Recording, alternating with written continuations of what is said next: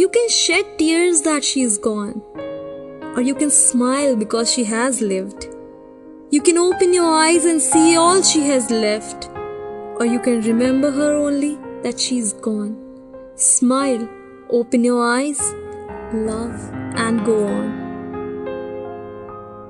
नमस्ते एवरीवन, मैं संचिता आपका एक बार फिर से स्वागत करती हूँ अनप्लग्ड विद लॉ सीखो के season 3 through the landmarks lens के 3rd एपिसोड में, जिसका नाम है between life and death, the story of Aruna Shanbaug.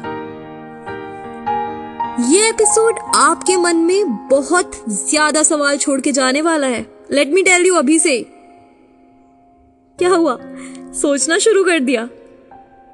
चलिए फिर बिना देर करे ले चलती हूँ आपको अरुणा शानबाग के केस की गहराई तक।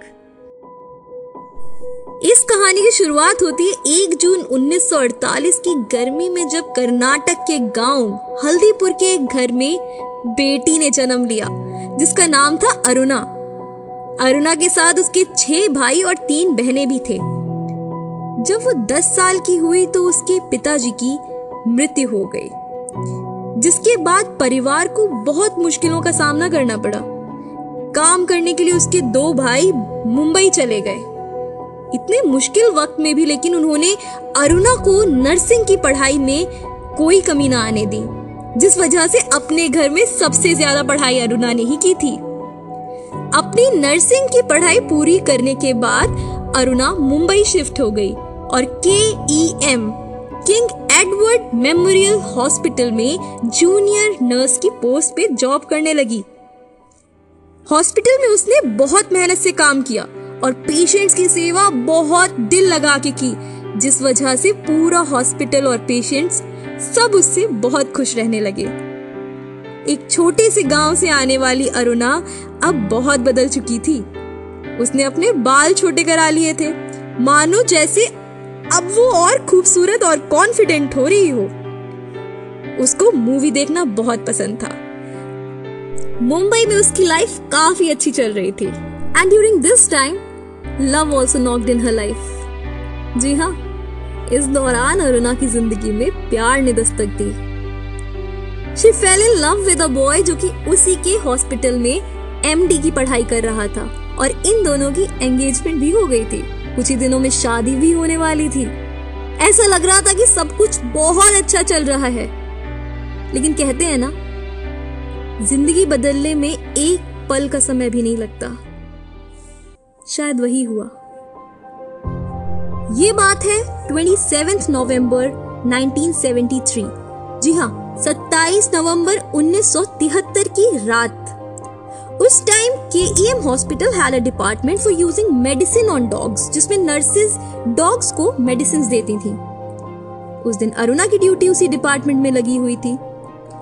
जब वो वहां से बाहर निकल के बेसमेंट की तरफ जा रही थी, तब हॉस्पिटल के एक वार्ड बॉय सोहनलाल वाल्मीकि वहां पहले से ही छुपकर बैठे उसका इंतजार कर रहा था। उसने अरुणा पे पीछे से अटैक किया and he wrapped her neck with a dog tying chain और उसका गला दबाने लगा।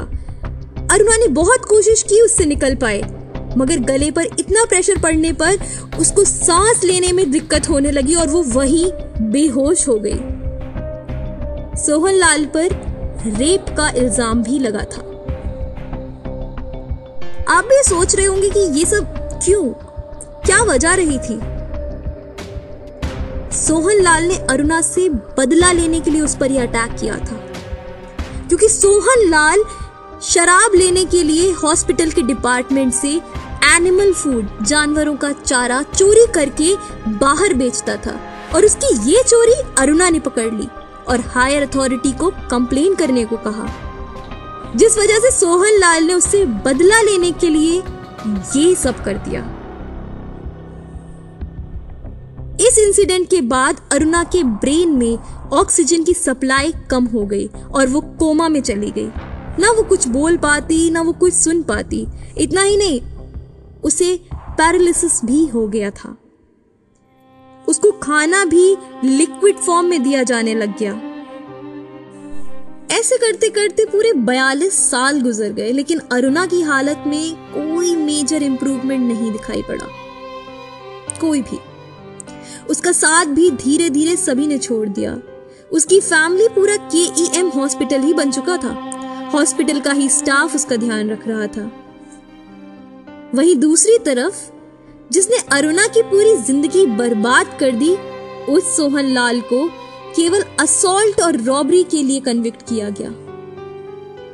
He served 2 concurrent 7-year sentences and was released in the year 1980. Yes.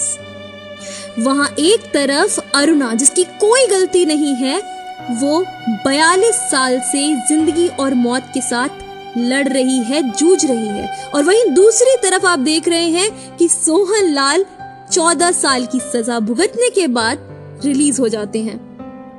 He was not even convicted of rape, sexual molestation और unnatural sexual offense। ये हमारे देश की कानून व्यवस्था पर एक प्रश्न चिन्ह छोड़कर जाता है, एक क्वेश्चन मार्क छोड़ जाता है।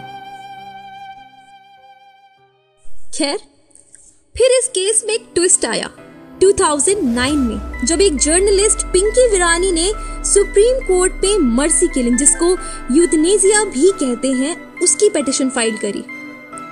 यूथनेसिया का मतलब होता है good death, and it is an act और practice of ending the life of an individual suffering from a terminal illness और in an incurable condition by injection or by suspending extraordinary medical treatment in order to free person from intolerable pain or terminal illness।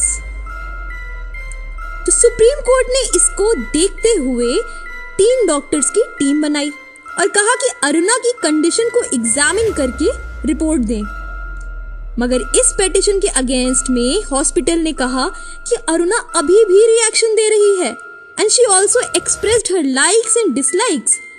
तो ऐसा लगता है कि अरुणा अभी भी जीना चाहती है।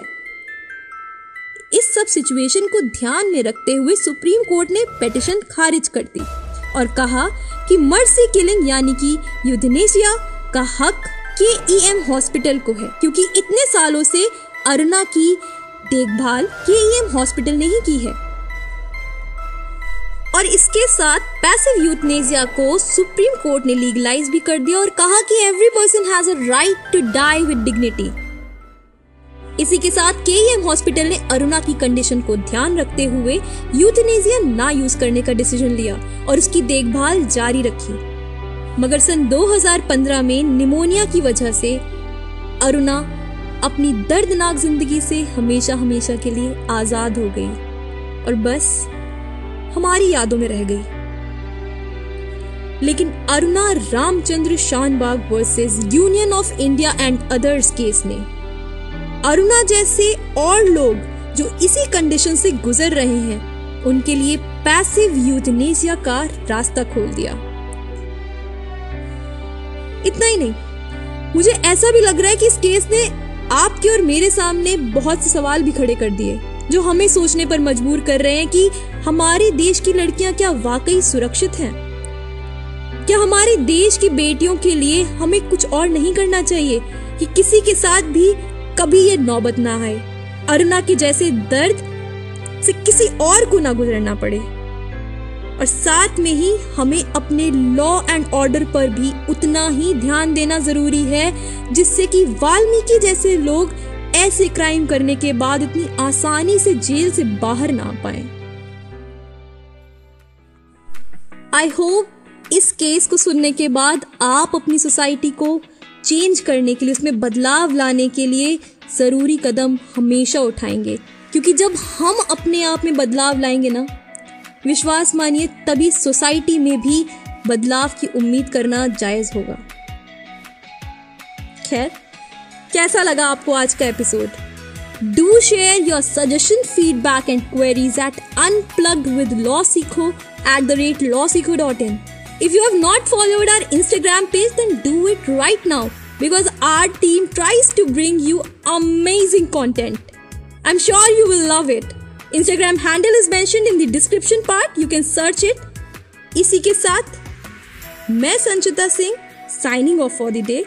कल मिलते हैं 7 बजे एक और ऐसे ही एपिसोड के साथ। Till then take care and stay unplugged with law सीखो।